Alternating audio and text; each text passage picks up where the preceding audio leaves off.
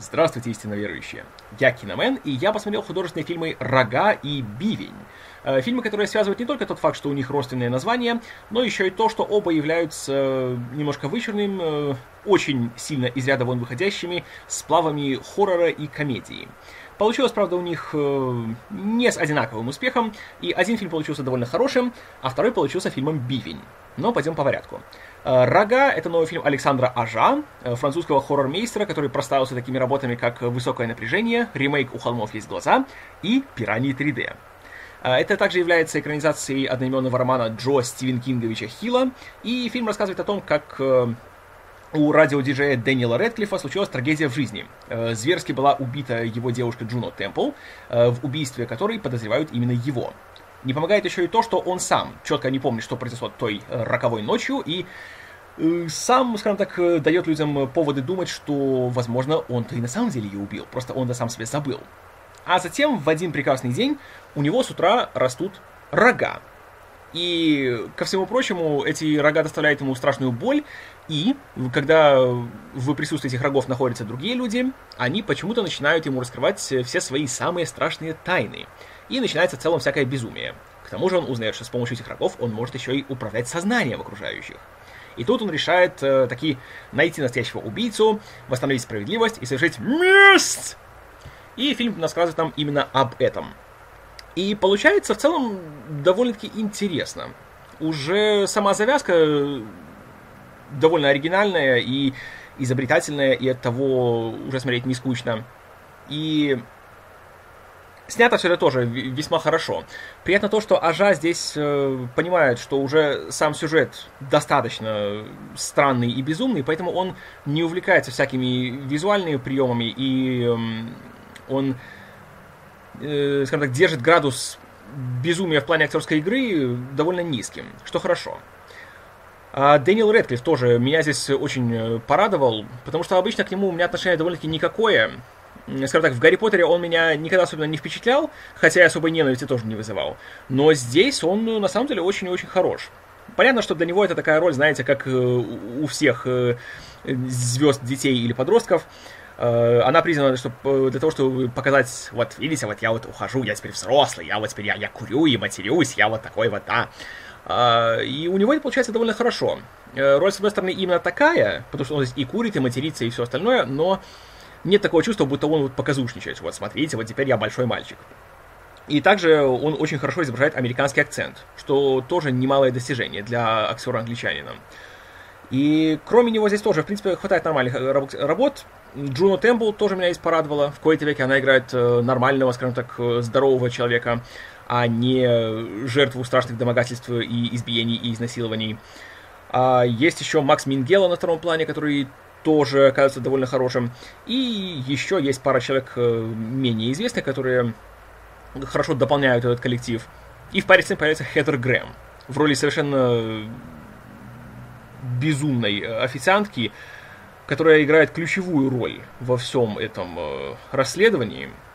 И вот здесь, э, возможно, у фильма начинаются немножко проблемы, потому что его тон повествования от сцены к сцене очень резко перепадает. Э, то здесь все такое серьезное, страшное, насильственное, то вдруг начинается полный абсурд, начинается какая-то такая злая черная комедия, и периодически даже начинаются некие попытки какой-то сатиры, какого-то социального комментария. И вот именно в случае с этой официанткой э, как раз э, эти попытки получаются наиболее прямолинейными и от этого наименее эффективными. Хотя в целом то, как здесь реализована сама вот эта идея того, что у человека появляются эти хитрые суперспособности, и то, как сначала он их не осознает, а затем, как он начинает их сознательно использовать, это как раз подано весьма хорошо. И эффекты, которые вызывают эти рога, и те тайны, которые выходят э, наружу благодаря им, с одной стороны, они вызывают большую неловкость, с другой стороны, они смешат, а с третьей как-то так страшновато с ними получается. Есть сцена, где герой Рэдклиффа идет к своим родителям, и сам того не подозревая, узнает, что они думают э, о нем в глубине души. Вот тут, конечно, становится, так знаете, немножко не по себе. И в целом, как бы я бы сказал, что, наверное, где-то на две трети, а может даже на три четверти фильм весьма успешно навигирует между всеми своими крайностями, и все собирается в довольно-таки приятную цельную картину.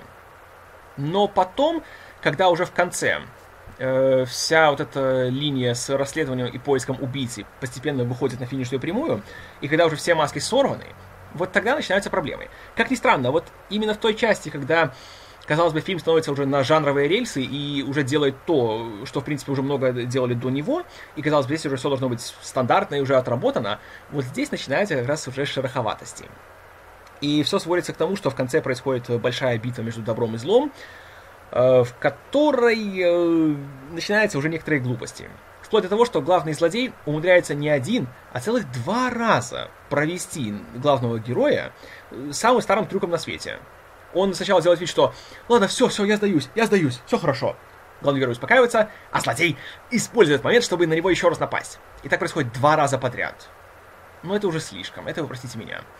И есть еще один момент в этой финальной разборке, когда происходит нечто такое, что становится уже, знаете, как-то уже переходит грань между приятным безумием и просто странным безумием. И смотришь и думаешь, угу, значит, вы будете делать это. Ну и ладно. Это не сработало. И в целом, как-то вот эта последняя часть, когда мы уже узнаем, кто является убийцей на самом деле, а, она немножко затянутая получилась. По-хорошему думаю, что, а, вот все, уже вот мы достигли кульминации, сейчас уже пора бы как-нибудь все уже сворачивать. А оно длится еще минут так 20, и это слишком много. И в конце, конечно, это немножко смазывает впечатление от фильма, но в целом я скажу, что рога получились достойной картиной, и учитывая то, что сейчас у нас, скажем так, большой дефицит оригинальных и смелых фильмов, он смотрится весьма освежающе, весьма приятно, потому что он не боится, скажем так, экспериментировать и э, рисковать. И, что еще важно, потому что фильмов, которые пытаются что-то делать, сейчас много, но фильмов, которым это удается, пусть не полностью, но, но хоть сколько-нибудь, очень мало. Как раз, так вот, «Рога» — это как раз фильм, которому удались его эксперименты, по большей части. И даже несмотря на немножко не совсем удачный финал. Э, Все равно фильм мне понравился, доставил немало удовольствия и смотрелся в целом с немалым интересом. И его я скорее порекомендую. А вот фильм «Бивень», ну вот тут ситуация совершенно иная. А, это фильм Кевина Смита, который э, в последние годы старается как-то немножко выйти из своего привычного жанра комедии и как-то старается сделать что-то более смелое, опять же, более дерзкое и рискованное. Это хорошо это, знаете, хорошее намерение, спасибо ему за это. Но проблема в том, что эти намерения уже второй раз после Красного Штата как-то не выходят во что-то интересное и или смотрибельное. Потому что «Бивень» — это вообще фильм, который на самом деле родился из э, подкаста, где Смит и его друг-продюсер Скотт Моужер сидели и, укурившись, обсуждали фальшивое объявление, которое нашли в интернете, о том, как какой-то старик э, предлагает жилье у себя дома, и одно из условий, которое должен выполнять его жилец, это то, что энное количество времени в сутки он должен носить костюм моржа. Смит эта идея так вот зацепила, я думаю, что ух ты, а что это, если бы реально вот так вот был такой психованный старик, который захочет своего жильца превратить в моржа? И он решил, что давайте сделаем из этого всего художественный фильм. Причем в том, самом подкасте он так это все и начал планировать и говорил, что вот пойдем там к Джейсону Блуму, продюсеру Астрала, и будем у него просить деньги, будем снимать фильм. Ну, посмеялись, да, и хватит. Но было не хватит. И он решил все это реально сделать фильм. Он его сделал. А, фильм рассказывает о том, как есть э, подкастер Джейсон Лонг, который вместе с подкастером Хейли Джоэлом Осмитом имеет подкаст, в котором они, внимание, смотрят на компьютерах всякие смешные видео, и смеются над ними. И это популярный подкаст. Подкаст о том, как люди смотрят видео и рассказывают вам о том, как они смотрят видео. В подкасте. Вот Кевин Смит ты сам подкастер. Неужели не мог придумать чего-то более убедительного и, самое главное, правдоподобного для подкаста? Но, ладно, неважно. В общем, э, Джастин Лонг находит видео, в котором э, какой-то товарищ э, совершает сам над собой ненамеренно акт насилия, и он решает найти этого товарища, который живет в Канаде, и взять у него интервью. Но поездка быстро накрывается, скажем так, все его намерения оказываются неоправданными, потому что этот товарищ покончил с собой, и Джастину Лонгу нужно найти себе проживание. Он находит проживание в доме у Майкла Паркса, который является старым и безумным, и начинает ему рассказывать про моржей. А на следующий день э, Джастин Лонг просыпается в кресле э, инвалида, и оказывается, что Паркс решил сделать моржа именно из него. Вот, в принципе, и весь фильм. Джастин Лонг попадает в плен, из него делают моржа. Все. А, как бы планировалось, что это будет таким сплавом, опять же, ужасов и комедии, и плюс тут еще видны некоторые почти автобиографические нотки, потому что, опять же, к вопросу о подкастах. Но проблема в том, что как комедия фильм, откровенно говоря, не срабатывает никак. И если раньше диалоги Смита, они, хоть они казались некоторыми, знаете, театральными и не совсем правдоподобными, но они были какими-то остроумными, в них была какая-то искра, искорка, и в них было что-то такое вот, какое-то чувствовалась какая-то движущая сила. Здесь же чувствуется только то, что Кевин Смит очень любит слушать, как он сам говорит. И то, как он сам говорит, он вставляет в рот своим персонажам, и они болтают длиннющие монологи, в которых корчат из себя великих э, э, поэтов и мастеров устного слова, что звучит очень-очень э, фальшиво, и самое главное, неинтересно и не смешно. И эта вся их болтовня исключительно затормаживает действие, которого и так слишком много. И смотришь сцену и не понимаешь, что должен чувствовать. Должен смеяться, или ты должен как-то что-то узнавать, что-то новое об этих людях, или что. Но не узнаешь ничего, и как-то только не понимаешь вообще, к чему все идет. Хоррор-часть фильма также не срабатывает, потому что... Ну, я не знаю. Вроде как бы есть потенциал для всего этого, но, опять же, из-за того, что Майкл Паркс только и делает, что зачитывает всякие идиотские монологи своим псевдолитературным языком, и периодически нам показывает, что он совершает всякие нехорошие вещи с Джастином Лонгом, это все равно подано как-то так лениво и скучно и, и, и медленно, что ты все уже подозреваешь и узнаешь раньше персонажей, а когда тебе показывают кровавые последствия, то ты понимаешь, ну да, как я и ожидал, да, все точно так же. То есть никакого шока, никакого именно удивления в этом всем нет. И есть только, опять же, скука и чувство того, что давайте уже дальше. А вот дальше как-то ничего здесь и не возникает.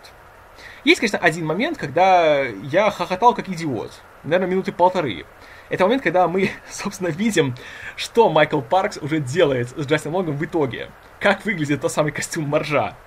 И это тот момент, когда ты смотришь и думаешь...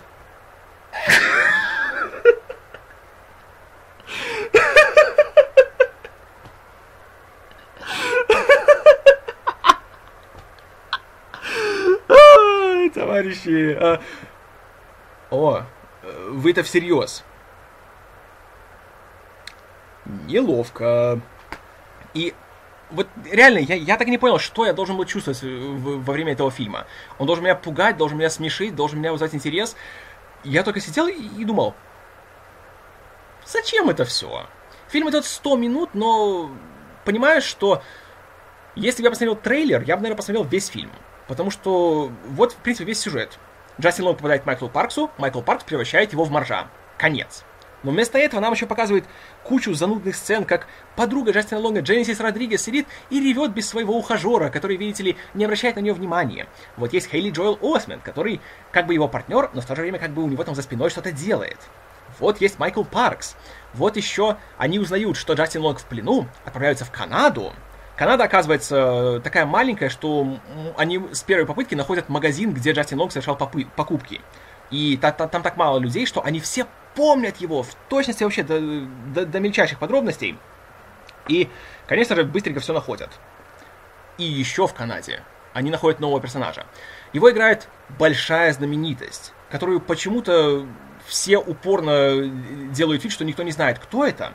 И все киносайты, которые год назад трубили о том, что этот человек будет сниматься в этом фильме, теперь говорят, не спойлерите появление большой звезды. То же самое, что было с Интерстелларом. Ну, скажу так, э, чтобы потерять конспирацию, его зовут э, Д. Деп. Нет, слишком, слишком очевидно. Э, Джонни Д. Вот. Э, и он ужасен он настолько плох, что если вы думаете, что вот его выступление на каких-то там награждениях, когда он был пьяный на сцене и что там бормотал в микрофон, если думаете, что это плохо, вы просто не смотрели фильм «Бивень». Потому что здесь он никчемен. И у него есть длиннющая сцена с Майклом Парксом, где они оба говорят с дурацкими акцентами, говорят ни о чем совершенно. Говорят о несварении желудка и о том, как потом после этого э, у них длительные испражнения. Смотришь и думаешь, ей-богу, пристрелите, чтобы не мучился. И не мучил зрителя. И понимаешь, что все это просто занимает экранное время. Все топчется на месте и ни к чему не приводит. Я уже молчу про э, большой кульминационный финал, э, в котором почти ничего не происходит. Вот просто фильм заканчивается. И, и смотришь, только думаешь, а и что из всего этого должно было произойти? Я не знаю. По-хорошему, есть момент, когда фильм можно было закончить. Он где-то так на 50-й минуте наступает. Вот именно тот момент, когда он превращается в моржа. Все. И думаешь, ну все, сейчас все уже закончится, все, кульминация пришла. Но она не приходит.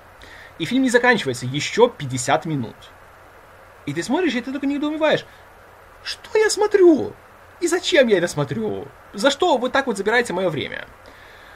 И непонятно, потому что я, уже повторяюсь, как заезженная пластинка. Это, это не страшно, это не смешно, это не интересно, это просто страшная тягомотина, которая забирается 100 минут твоей жизни, из которых реально есть только одна, которая имеет хоть какой-то эффект, и ее по- по-любому потом можно будет найти на YouTube и хорошенько посмеяться. А смотреть целый фильм ради этого абсолютно не стоит. Я его не рекомендую ни в коем случае. А вот рога я рекомендую. Если подвести итоги, то рогам я поставил бы, наверное, баллов так 7, потому что в фильме, конечно, больше хорошего, чем плохого, и только что в конце он подводит немножко. Ну и плюс там есть еще довольно-таки неряшливые и ленивые попытки еще вставить кучу э, библейского символизма. Типа, там везде есть. Там есть змеи, там есть кафе под названием У Евы, там э, ключевую роль играет э, христианский крест и все остальное. Это, конечно, так не совсем сработало. Но, когда фильм срабатывает, он очень и очень хорош. Поэтому 7 баллов. А Бивню, ну, балла 2 я ему поставлю, но это реально, это пустая трата времени, я не рекомендую его смотреть даже на, на домашнем релизе, который как раз вот на днях появился. Потому что, ну реально, лучше пересмотрите что-нибудь старое у Смита. Посмотрите «В погоне за Эйми». По-моему, это, это и тот его фильм, который страшно недооценен и который требует большего внимания. Вот там реально Смит на коне. Там интересная история, там классные персонажи, там остроумные диалоги, там все вот сошлось и получился полноценный художественный фильм, законченное произведение, которое и заставляет тебя посмеяться, и попереживать, и берет тебя за душу, и за все остальное. А тут абы что. После которого хочется сказать Смиту, чтобы пусть он дальше пишет себе подкасты, а в кино пусть не лезет. Потому что разучился он это дело делать. Окончательно. Увы. Ну а я киномен, и это конец.